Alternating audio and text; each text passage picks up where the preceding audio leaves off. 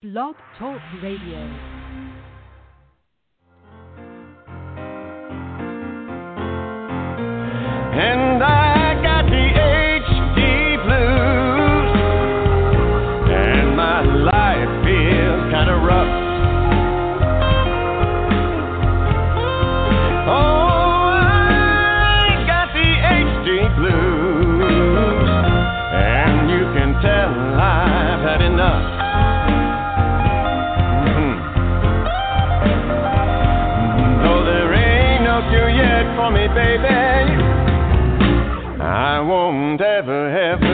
Give up.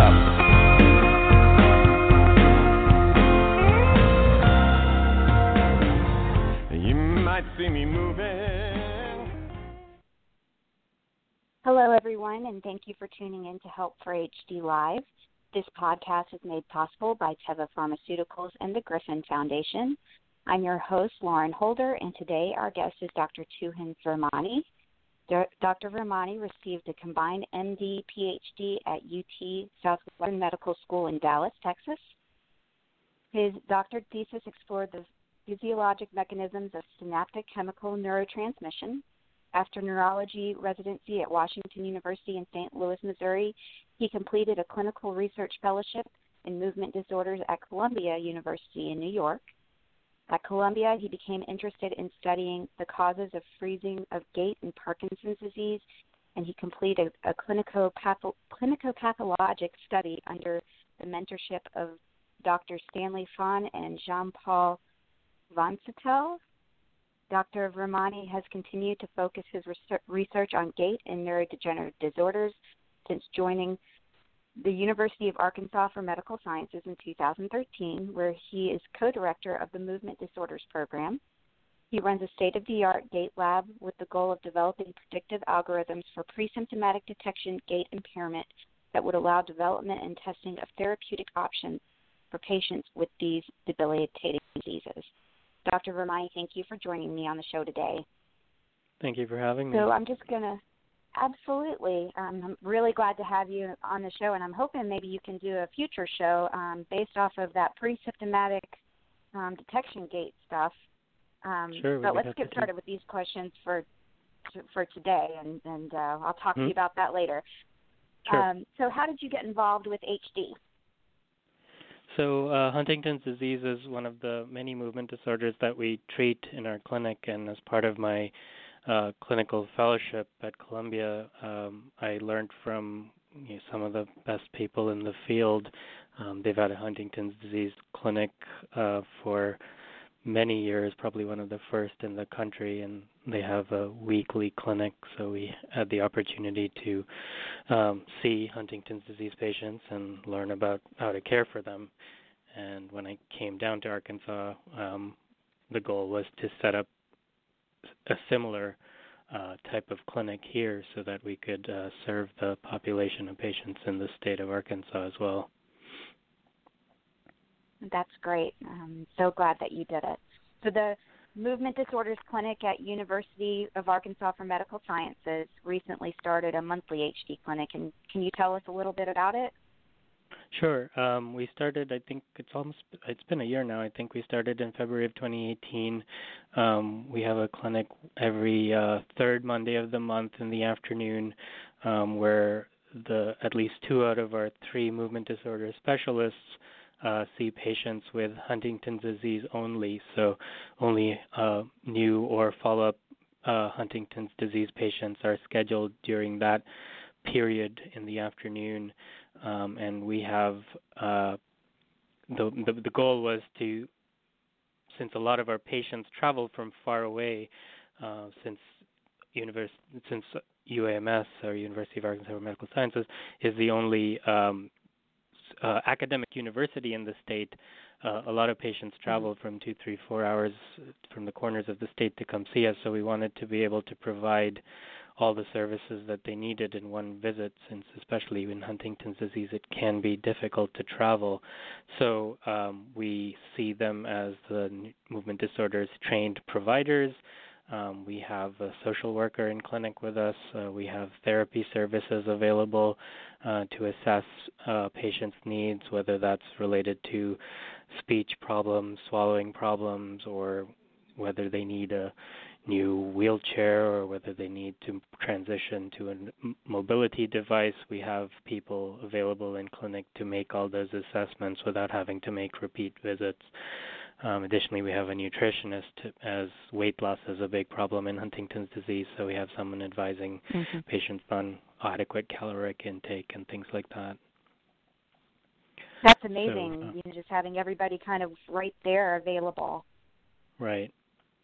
Yeah, it's really the patients really appreciate it too, and um, I think it it helps um, them to be able to learn about all aspects of their disease um, in, in in one setting, as opposed to having to go to different parts of the campus.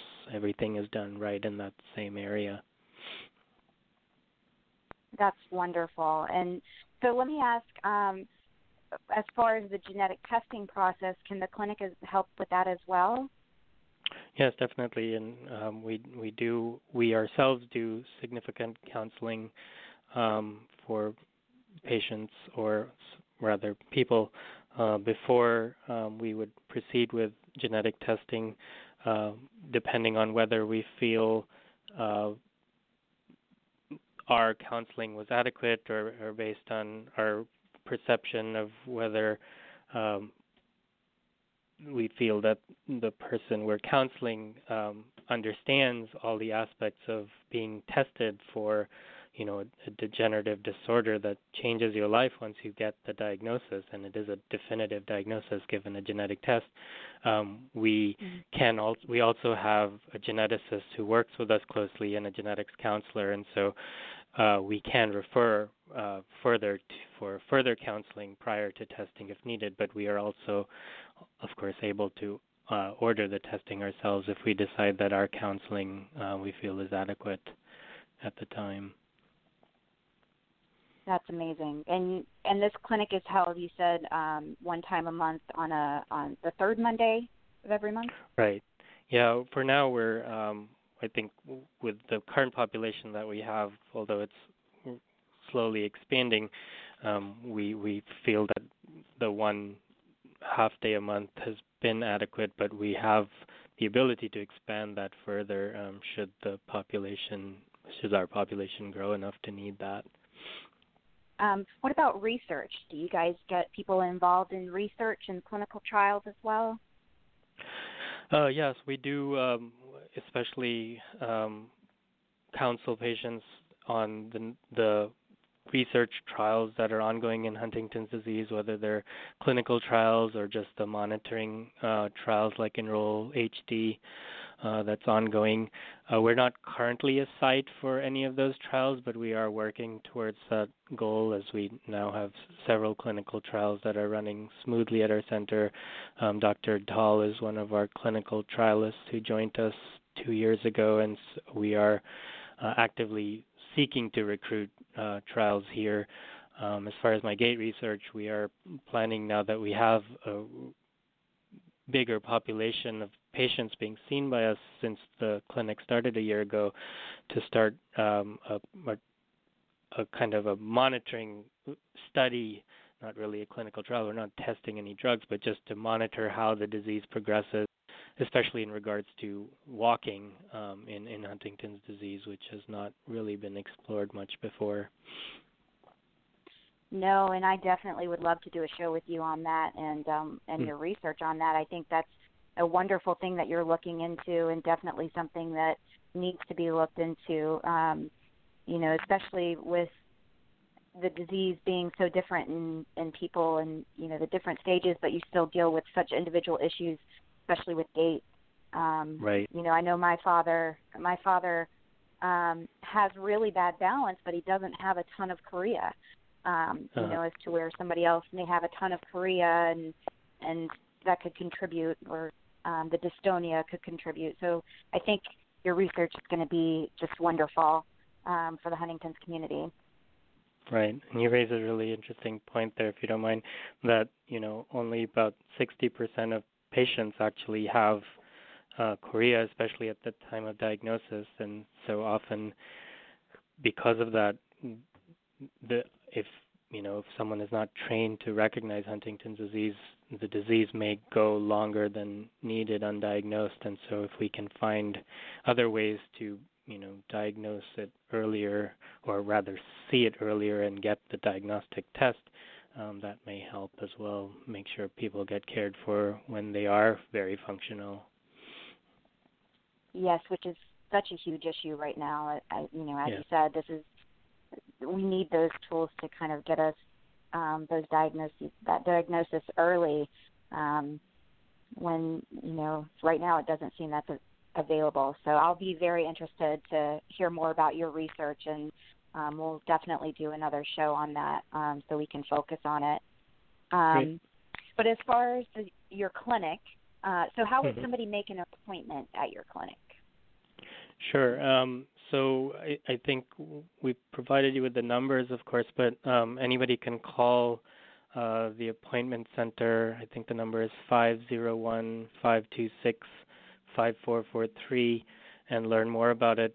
But since um, we are a referral service, often we do end up needing a primary care physician or or neurologist taking care of the patient, referring into the center um, so that um, more for insurance related issues so patients don't get you know stuck with a bill or something. But now that we have this standalone protected time for Huntington's patients we are usually able to get new patients in you know within a very reasonable time frame you know within the next cycle which is once a month um, and then if needed if we find that there's something urgent that uh, pops up in the referral, then we can always schedule. We we have we see patients in the clinic, you know, five days a week, so we can always schedule in urgent appointments uh, within a week or two, actually, if needed, uh, outside the clinic, and then integrate the the patients into the clinic for future appointments. That's wonderful. Um, and, and I'm just so glad that you have this clinic available now uh, to our families in Arkansas. Um, do you know of any other resources in Arkansas that would be available for patients and families that are affected by Huntington's? Yes, actually, there's a very active chapter of the Huntington's Disease Society uh, in Arkansas, and um, they do a yearly walk um, actually over at the Clinton Library. Um, we've been involved for the past two years. I think they usually uh, do the walk in September, but it's it's a good time. There's lots of family activities. It's actually done in the evenings, and uh, everybody wears their glow sticks and walks over the the Clinton Bridge um, at the center down there. So um, definitely, people can look up their website. I think it's hdsa.org, and get connected with Cindy Hillier, who's the the uh, director of the uh, group uh, down here, and I think she has a monthly uh, support group which we're trying to expand to other parts of the state as well. Now, when somebody comes into the clinic, are they able to get that information? Do you have that information available to them oh, yeah, as far sure. as the we, support group and everything? Okay, great. Yes, yes. So, yeah, we get we hand that out. Um, we have actually information from the HDSA as well that we hand out, especially to uh, newly diagnosed families. Um, that's wonderful. Well, I don't want to keep you. I know you're really busy. Um, I really appreciate you coming on the show and talking with, with us today. Um, and I hope that you have a wonderful day. All right. Thank you as well, and have a good day too. Take care. Thank care. you. Bye bye. Bye.